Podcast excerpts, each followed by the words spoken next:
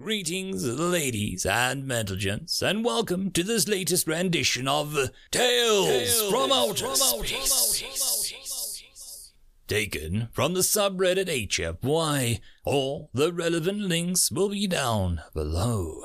And as always, I hope that you enjoy, and if you do, please consider supporting the channel. Now, on to the science fiction. Story number one. Showstopper, written by Operation Technician. And then the battle sort of stopped. Fighting continued, a little. It was a strange sort of pause, without treaty or warning, but no one wanted to attack, or even scout more than necessary. The soldiers would have refused the order to attack, even if the commanders were stupid enough to order it. Inspector Gregg, sent from Defense Command, could not believe his senses. Defense Command sub-generals and mercenary siege fleet admirals smiled at him as he looked around the hilltop, then rushed towards the military leaders of his side. This is treason, he roared. Collusion with the enemy. Just a friendly meeting is all, replied a sub-general. Gregg glanced at the enemy admirals and continued.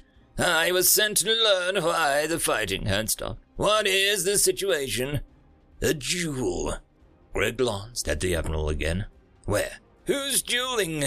Everyone pointed. Beyond the hill, a vast, lush valley of forests and rivers flooded in between the two endless mountain ridges. Somewhere there. Gregg looked and listened. Augmented senses and naturally detailed sensory organs heard everything. The flow of rivers, the chime of reptiles, the screaming of birds. He could hear every animal and omnivore plant in the forest for kilometers. And he knew there was, without any doubt, no one down there. I know, said the sub-general. I couldn't believe it too, but they are definitely there. Why aren't we counterattacking? This is a prime. We tried. The mercenaries tried. They said that they would take out any attack that dared to interfere with the duel. And by God, they can. No one got past the middle of the forest. Something rang across the forest. The admirals and generals grabbed their sensor amplifiers and began scanning the valley. Gregg squinted, straining, trying to figure out where the noise came from. Another echo, this time closer. Both missed. Damn. Two pairs of leaders lowered their amplifiers and returned to their card game. Gregg, still disbelieving that something was out there, turned to his side of the leadership. Who's in that? Humans. Human snipers. Dueling for three weeks. Yeah. And they only had enough food for three days. We counted the bullets and well, they used up more than they had, so now we wait for their strangely infinite resources to run out. After that, we get to see a knife fight. And then Gregg heard it. Kilometers apart on opposite mountain slopes, two mechanisms clicked, chambering new bullets. Then two bushes shifted ever so slightly and let out a breath. The human motion slowed and froze. Breathing died down beating hearts calmed, and bushes returned to being just that bushes. Scopes and barrels of Gauss rifles shifted by a fraction of a degree, continuing their overview of the terrain. The two snipers continued the search for one another, each hoping for a mistake from the other. End of story. Story number two. Overtime, written by Betty Master.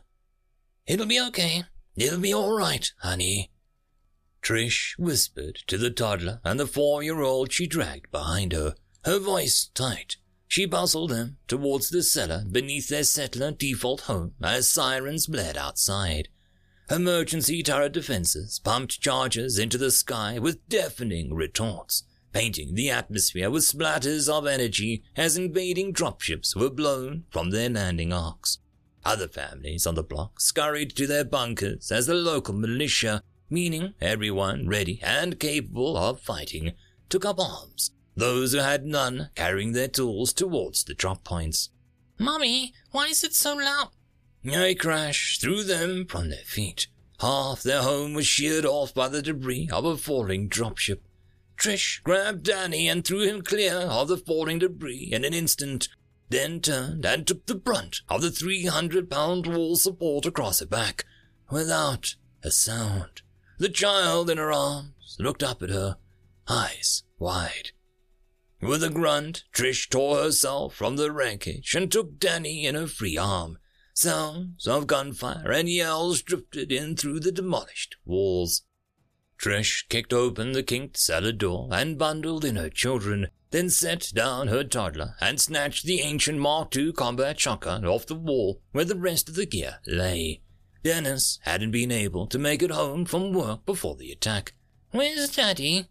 Danny's hand grabbed her leg. She kicked the door closed and threw home the bolt primed the shotgun, then turned to her children.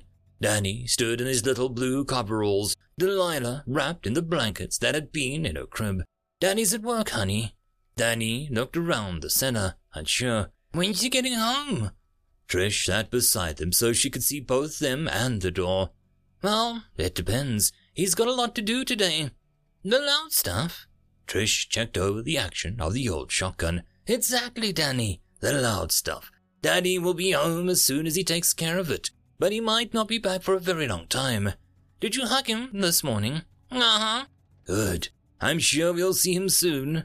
Then Trish nudged them both back into the corner of the cellar and sat with her eyes on the door, finger on the hair trigger. Two miles away, humans and aliens alike were falling to the weapons of the other. Since the dawn of mankind, and some experts suggest that this habit would never end, humanity has worked with their hands. Whether it is due to having them and not wanting them to be useless, or due to some psychological necessity, is not known. But what is known is that even with the most advanced labor being automated, some jobs will still need to be done by a guy with a shovel. It was true in the cradle of civilization. It was true when mankind left planet Earth. And it was true here, on a gypsy mining colony set in the rings of a gas giant. The cut of the profits was larger, but the danger greater. And though they had known the dangers when they climbed aboard the ships, it was another thing to have a home, a livelihood, and a family under threat. Yet that was why the humans fought so hard. The Skessin crawled out of their dropships, all wrinkled skin and bloodshot eyes, and cobbled together rusty weaponry.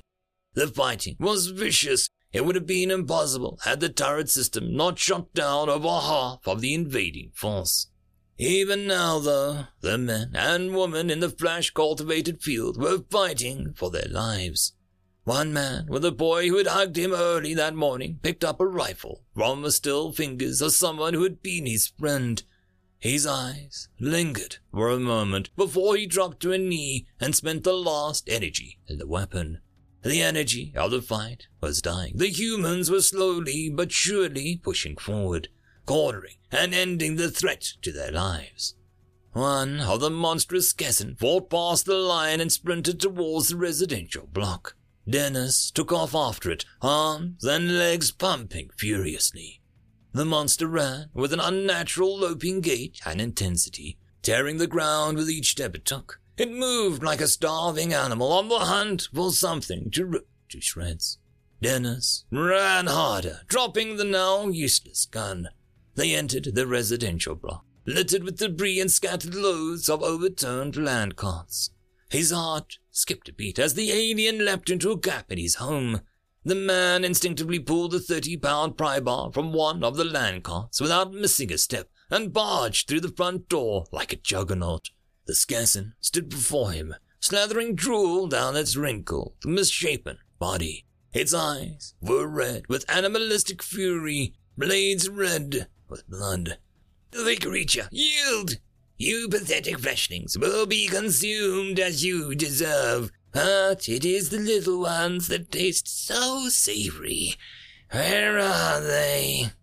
Dennis started to scrape around the alien to get his body between it and the cellar door. It noticed his movement, then tracked over to the door. It roared. Dennis tightened his grip on the 30 pound rod of iron meant to break apart stone.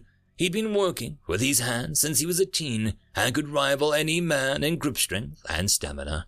Right now, in this situation, he was glad. His hands wouldn't falter. The Skessin locked its eyes on the door and screamed, Out of my way! I am hungry! He gritted his teeth. I hungry. I'm dead. Trish! They charged one another, the Skessin for a meal, and the human for the safety of his family. Two rusted blades pinged off the dull iron as Trish burst from the cellar, gun in hand. Dennis rammed into the monster, pinning it to the wall with his bar before kicking the blades from its hands. Trish leveled the shotgun at the Skessin's bloody, leering face. A blast rang out. The danger was gone. Dennis hefted the iron bar onto his shoulder. You got the kids. She nodded. Go help. We'll talk later. Dennis left and Trish returned to the cellar. Danny looked up from poking his sister. Daddy's back. Trish sat down again, soreness beginning to set in on her back and body. Well, honey, he was, but he's still got some more work to do. Oh, okay. No overtime? Yes, Danny. More overtime. End of story. And that, my friends, concludes this video. I hope that you enjoyed, and if you do, please consider supporting the author, even by popping over and leaving a thumbs up or a nice comment, just to show your appreciation for the story. However, if you wish to support this channel, there are links down below which will help immensely. I will see you all in the next one, and until then, I hope that you have a fantastic day. Cheers.